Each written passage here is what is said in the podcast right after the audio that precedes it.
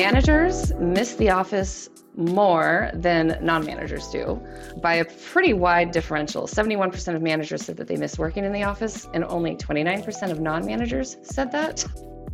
That's Amber Schiada. She leads JLL's Industry and Work Dynamics Research Group. And she's focused on the challenges and the opportunities the industry sectors are facing and how that's playing out in their real estate decision making. You've probably heard all the talk about how a tougher economic climate will play out in the return to work, with many people saying it's going to drive a strong return to the office. Not everyone agrees though, and according to Amber, who's based in LA, there is definitely merit behind the view that the recession talk means more people at the office. But just how far back the pendulum swings is another matter.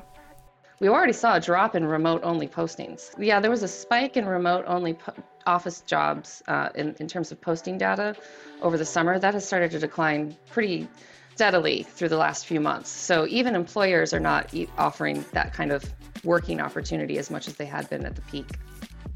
I'm Miriam Hall. This is Bisnow Reports. And we're also discussing today with Amber hybrid working arrangements and how the workplace hierarchy impacts return to office patterns. First, though, we're discussing where leases are getting done right now. So overall, we've actually seen a little bit of a reduction in office space across the spectrum. And you can see in the office statistics that we're tracking how there's been a true flight to quality. So assets built after 2015 have seen a ton of positive net absorption, about 90 million square feet since the onset of the pandemic. On the flip side, assets built before that, we've seen about 190 million square feet of negative net absorption. So that's a real clear bifurcation in, in demand there. Because every time people say flight to quality, I'm like, oh, that old chestnut. You've been saying that for years, but but you've got the you've got the data that really backs it up. It is happening. Yeah, and actually, at the beginning of the um, the year, a lot of our larger organizations were anticipating expanding their footprints to either accommodate more collaborative space or to accommodate um, more team meeting space, things like that. Because the purpose of the office really is to collaborate and develop skills um, but since the economy has started to show cracks and is continuing to be a, a, challenge, and now a lot of companies are anticipating recession, we're seeing that that sentiment has shifted somewhat, but the desire to have that quality space is still paramount. So even though we're not seeing expansion, we are definitely seeing this this flight to quality. So I mean, is your office commute worthy? Do your employees want to go there? That's really the question. I was listening to Larry Silverstein speak yesterday, who um, obviously he developed the World Trade Center, um, and he is of the view that when the recession comes, people will start coming to work again. I was previous to that listening to the Vornado earning call, earnings call, and um, the CEO of Vornado said he doesn't think that's going to happen at all. It's like, where do you fall on that spectrum? You're oh shaking. my gosh, yeah, probably somewhere in the middle. I think um, I think that the labor market right now is at this weird point. We're still in one of the tightest labor markets that we've seen in decades. Unemployment is at all time lows. Part of that is driven by the fact that the workforce is smaller than it used to be. Um, a lot of people haven't returned to the workforce. There's still a skills mismatch in some cases. But now that we're in this fourth quarter period of sort of caution and, and anticipating recession, we've seen that flip a little bit. So, you know, part of the reason that we saw so much of this, you know, public announcements of hybrid or sort of remote only, it, part of that was because there was such a challenge in getting that labor.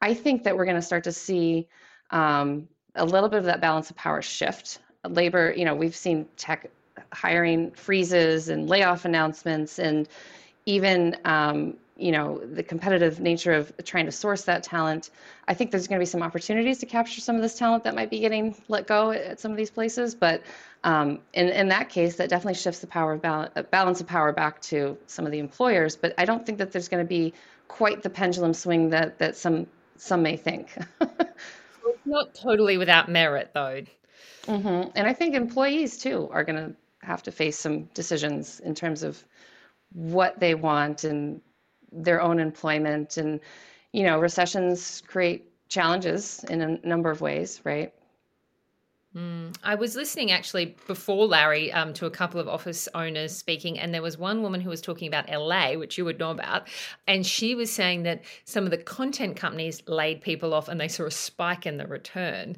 Now, who knows if that's just anecdotal or whatever, but you can kind of it kind of makes sense when you think about it. Like if mm-hmm. a bunch of people with late got laid off would you go into the office if you if that was on the table? I don't know. Yeah i think you'd want the job security. Um, i think that i think that certainly is going to have an impact. I think too you know when it when it when you're thinking about the the return to office um, you know think about the pandemic. When we all started working from home during those first months productivity increased. And i think part of it was because there was also layoffs and job losses happening and or pending. And you know there's a certain action that you take as an employee to make sure that your spot isn't necessarily at risk. And if your company puts importance on being in the office and, and being, you know, uh, present, then you're probably going to make sure that you're present and you're available at work um, in order to secure your job. So I think that those dynamics are going to start to play out, especially in the next few months. We already saw a drop in remote only postings. So even the yeah, there was a yeah there was a spike in remote only po- office jobs uh, in, in terms of posting data over the summer, that has started to decline uh, pretty pretty steadily through the last few months. So even employers are not offering that kind of working opportunity as much as they had been at the peak. Well, that sounds like it's the start of it, doesn't it? Mm-hmm. With hybrid, I mean, when we say hybrid, what does it really mean? Because it kind of it's become like the catch-all phrase, and so I'm wondering how you would define a hybrid working experience. Mm-hmm. Yeah, I think most companies are defining it today as being in the office, you know, at least two or three days a week, and um, a lot of the sort of you know as some of these plans are starting to come to fruition they're programming their space. If they're you know creating a new build out they're programming their space with that in mind. Um, not everybody's going to be in the office every day. Most people are going to be there two to three days a week. But what we're seeing is that peak occupancy is happening on wednesdays and thursdays in most cases. So even if everybody's back in the office you still need to have a place for all those people to sit and to work um, so uh, if you think about just where we are in terms of the economy, talking about jobs again, the number of people that are in office, quote unquote, office jobs, um, is higher than it was in 2019. So we have surpassed that level. So if you imagine all those people going back into the office, um, we actually don't have enough space for them to sit on an, on an aggregate basis. So that's a challenge that some companies are trying to deal with too. Is how do we make sure that we've got enough room for everybody when we have an all hands meeting, but how do we make sure we're not over programming space? Because if our utilization rate is only 50% on average during the week, how do we program that? So we've seen more desk sharing. Um, a lot of companies are programming two to one ratios um, in, in some cases on that. Um, some employees, you know, they're taking more of a flexible stance on whether they work in the office, at home, or in a third space, even. Um, so, be it a WeWork or a library or a cafe, um, I think that some of that is playing into that dynamic. But ultimately, at the end of the day, people don't want to commute to the office every day. It's expensive. Gas is expensive. Parking is expensive. The commute time is is challenging. And I think that um, if people are going back to the office, they want to make sure there's a purpose. Are they meeting with their team? Are they getting a training opportunity? Do they just want to be visible for FaceTime reasons? You know, all of that is influencing that. But hybrid, I, I you know, the way that we think about hybrid is really um, the flexibility and in where you can work but not everybody has that same flexibility and i think that's important to remember. So we don't want to create like an inequitable work environment. I think companies are really thinking about that right now too. If some functions are only remote and they never come into the office are they losing out on the culture and the opportunity to collaborate? That's a risk and, and we don't want to create a bifurcated work environment. Are there like steps happening to fix that? Are there companies that are actually addressing that head on? Because that is one of the biggest things that's been coming up since the start of this discussion. Are there companies that are being really open with like we could be creating like a two-tier workplace and how do we how do we fix that in hybrid? If we want to have hybrid, we've decided hybrid works for our company. We've decided that's the talent hold. How do we make sure that it's not a bifurcation as you say in a bad way? Yeah, I think there are some tech solutions that companies are, are looking to deploy to help with that. Obviously, we're all used to Teams and Zoom and WebEx these days, but beyond that, so what are the parameters, you know, in terms of setting up team uh, team dynamics? You know, do you want to make sure that everyone's on camera? Do you create like a virtual reality environment? Some companies, some tech companies are, are even going that far where they're creating these phygital spaces physical plus digital. So you know if you're if you're in this virtual reality environment you can see all your colleagues you know you feel a little bit more included. Um, mm-hmm. so there are certain innovative ways that, that companies are trying to meet that challenge.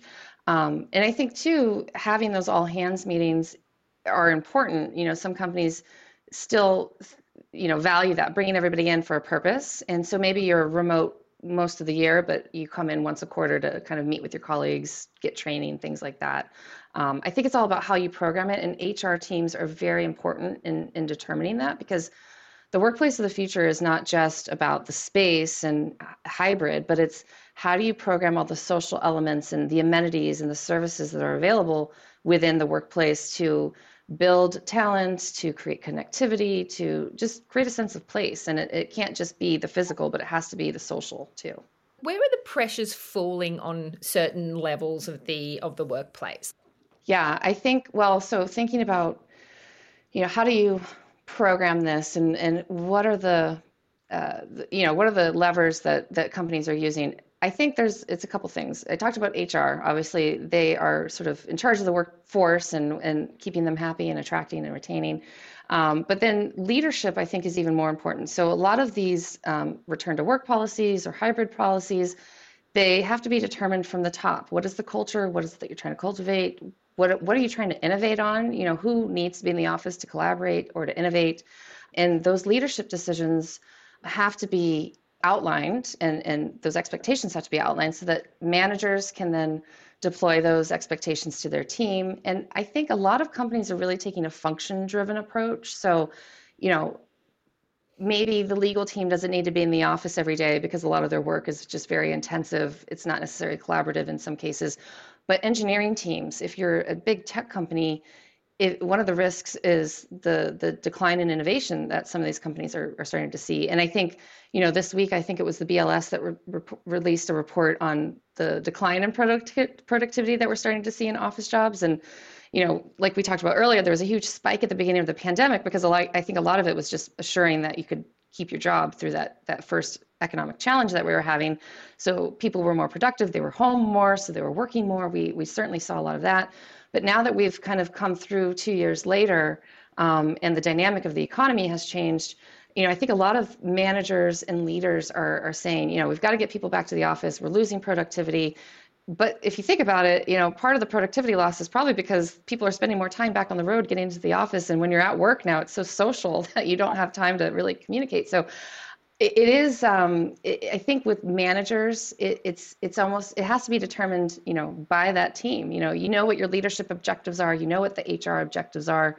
The space itself is is tangible in what it is but if it's important for your team to be together and to collaborate the manager really has a lot of influence in, in how that operates. And i think that's where a lot of companies are letting the decision making go to is those manager those middle managers that, that sort of run operations across the, the economy it's basically like middle managers are kind of driving a return to work here almost. They're the decision makers. If they're in, people go in. If they're not in, people don't go in. Yeah, yeah. It's it's funny. Um, you know, we've done a lot of surveys at JLL over the over several years, but this um, this year, uh, one of the surveys that we conducted was a, a workforce barometer, if you will. Um, we really wanted to get the pulse of what employees are thinking, and you know, employees based on industry, location, are they managing people or not managing people? Um, one thing that's really interesting from this this study is that managers miss the office more than non-managers do by a pretty wide differential. 71% of managers said that they miss working in the office, and only 29% of non managers said that, which is interesting because on the flip side, um, the folks that are working in the office more are those non managers. Managers tend to be out of the office more. They're usually traveling, probably going to meetings.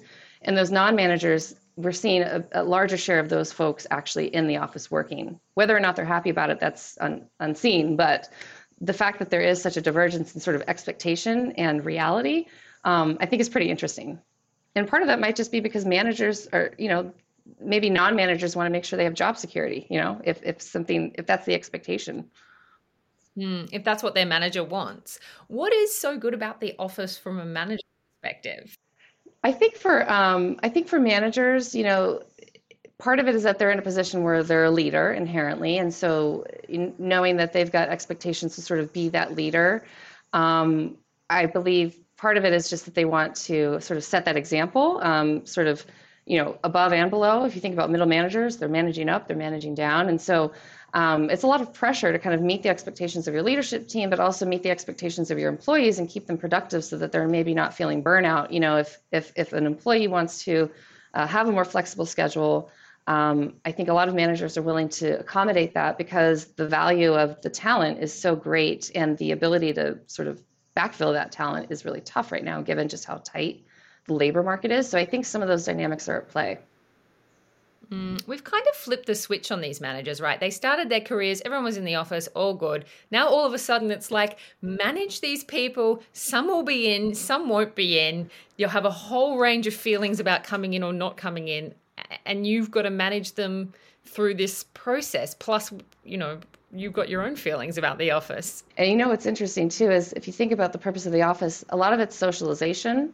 Um, and for non managers, uh, they actually indicated 60% said that that's what they miss the most. Managers, only 40% mm. said that. So I think if I think about my own position, I'm in the management position too. It's there's a lot more complexity in managing a team, especially if some of them are remote. More team channel chats, you know, trying to make sure that we're connecting regularly. Whereas before, it was so much easier just to pop over the cubicle wall and say, "Hey, do you have this?" or, you know, let's talk about this project that we're working on. And I think that challenge is even greater for um, managers than it is for the employees necessarily because managers are managing everything and then trying to make sure that they're managing their team right whereas employees it's a little bit more of a, a directive based kind of job experience and probably less stressful in terms of the, the strategy and you know all the all the managerial stuff that comes with that are any workplaces considering this when as they roll out hybrid yeah, there's actually been a lot of that going on. I think a lot of strategy right now for a lot of the larger companies um, is focused around just laying out what that expectation looks like. And it is,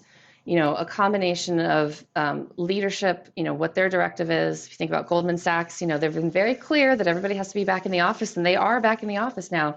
Um, I think what's important is having that clear directive. One of the biggest challenges we've heard from companies and um, in in the last year is that there isn't really a clear vision yet from the top in in terms of what the expectation is and then as you go down the organization you start to see that the the importance of being in the office versus not it differs depending on the function so um, i think that having a clear vision from the top is is the first step and that's where a lot of companies are sort of trying to understand that now um, what's the purpose of being in the office? What teams should be in the office versus those that aren't as much of a risk? Um, some of the functions that we've heard have sort of downsized a little bit if you think about call centers. So, call centers are very much a back office sort of um, uh, job. A, a, lot of space use has been allocated for call centers and historically. Um, but some of these functions are now starting to go remote only. And some of the reason for that is companies are, you know, it's not really a collaborative job necessarily. Um, it can be done from home as long as there aren't any security risks. You know, if you're uh, HIPAA, you know, if, if you're under HIPAA regulations, you're probably in a call center in an office still because of the security. Um, so we've seen some downsizing of these call center spaces, and, and part of it is because of the capital allocation. Because a lot of these leaders, as they're trying to figure out the workplace strategy, they're also trying to align to new cost measures because everything is more expensive, and um, the build outs are more expensive. So if they can sort of figure out what's going to be the most important functions that need to be in the office. That's usually where it starts but it has to start with leadership because all of that decision making then cascades. So if you're managing a call center you know the the implications for you and your team are going to be different than if you're managing an engineering team because the outputs and the expectations from those teams are very different. This is like a labor issue really. Um, but i feel for these workplaces because it's like every time someone does something then like maybe it's wrong yeah, nobody wants to make the wrong decision. And I think there's, you know, going back to that balance of power, I think a lot of decision making earlier in the year was sort of based on the risk factor of losing top talent. You know, we don't want, you know, there were announcements by public companies in the tech space this summer that were, you know, I feel like every other week there was a headline of company employees, you know, staging a walkout because they didn't mm. want to have to go back to the office every day. It's like, you know, yeah. and I get that, you know, that's the commute, it's the challenge of cost, it's all of that, the productivity metric. But um, I think now that we're seeing that shift happen in the labor market, there, um, you know, I think that we're going to start to see that play out in some of these strategies. I think too, um, employees want direction. They want to know what they should be doing. They want to be led. If if there's a clear, transparent directive, then I then the employee doesn't feel so lost. And I feel like that's one of the biggest missteps you know as, as companies are forming their workplace strategy you know what is it that your employees really want so some companies are actually doing surveys they're surveying leaders they're surveying different business lines and employees in those business lines to better understand what their workforce actually wants to do and how can they accommodate that so part of the strategy is really um, you know, so sourcing the demand from your workforce itself. Is there a generational difference in the approach to hybrid? Are we seeing because uh, at this event that I was at the other day, there was an older gentleman speaking to a younger woman. He and as a joke, he said, "Oh, you're you're terrible. Your generation can't do anything to get you guys in. Can't do anything for you." Like, is that true? Is Gen Z not coming in, or is it is, is that just like a baby boomer view? I think that's untrue, uh, and you know, it's it's it's interesting that you say that because I think there actually is a really strong desire from the younger workforce to be in the office. I think that they expect hybrid more. They certainly, you know, based on the surveys we've done, it, it shows that they expect a hybrid environment more so than older folks. So we we actually looked at some data around this, looking at 18 to 35 year olds, and then um, those that are over 35. And the expectation to have a hybrid environment is much higher among the younger demographic, but their expectations on how many days they're going to be in the office is also higher. They anticipate more time in the office or a third place um, because they want to have that flexibility, but they also want to be visible. Young people want to see their their managers. They want to be visible. They want to get those leadership opportunities or those development opportunities. And also they want to socialize with their peers. They want to get to know the next generation of, of their peer set in this industry. And a lot of that is very difficult to happen in a remote environment. I think too, that a lot of younger workers don't necessarily have all the tools to work in a comfortable situation at home. You know, if you've got roommates or if you're in a studio apartment, that's just not a good environment and it's not social. Um, I've heard from just even people on my team that they, you know, they miss kind of having the the team dynamic day to day where they can just kind of pop over the cubicle, like I said, and say, you know, what are you working on? What are we doing? And um, you know, so I, it's funny. A lot of the younger people, even at JLL, are in the office every day. Um, whereas the older folks, um, either because they're traveling or they're with clients, they tend to be out of the office more. So there is an, it, it's almost um, counterintuitive, but they want to be there. They want they want to be seen. They want to learn, and you can't really do that if you're at your desk at home. They want to be in the office, but it has to be for a purpose. And I think they want to see that their leaders are there too. You know, so the problem where, where we've seen more of the younger workforce in the office versus some of the managers and older uh, population not as regularly in the office, that is actually a dynamic that that is going to be a challenge. And I think it behooves the older generation to remember that and to be visible because the next generation of leaders really depends on on the the generation that's here today developing those people. Yeah, it's sort of like do as I say, not as I do for some yes, leaders. exactly. Yeah, I'll be coming in when it suits me. yeah, and you want to set that expectation. I think good leaders are they try to be the model for their team to follow, not the you know, as you said, do as I say, not as I do. Like I think good leadership requires that you actually are the model for what you want to see. How often are you coming in? Well, I'm probably going in like once or twice a week. so I agree. I'm not the best example, but I'm in a position now where I've got my team is in different offices. So I don't have anybody on my team actually in Los Angeles. So it's, and that's a new dynamic for me. I mean, just personally, I, you know, before the pandemic, I was leading a local market. So all my team was in the same office. We were there. So, but I personally feel I have a sense of duty to go into the Los Angeles office because of the researchers that are there that aren't necessarily on my team. I want to be present and available to them and be somebody that can plug them into the larger organization. And every time I'm in, I'm telling you, I'm probably less productive in the office just because of all of the interactions and catch ups and socialization that happens. But there is a purpose and it does feel good. That's Amber Schiada. She leads JLL's Industry and Work Dynamics Research Group. And as always, I'll leave some links in the show notes to relevant topics. I'm Miriam Hall. Thanks for listening.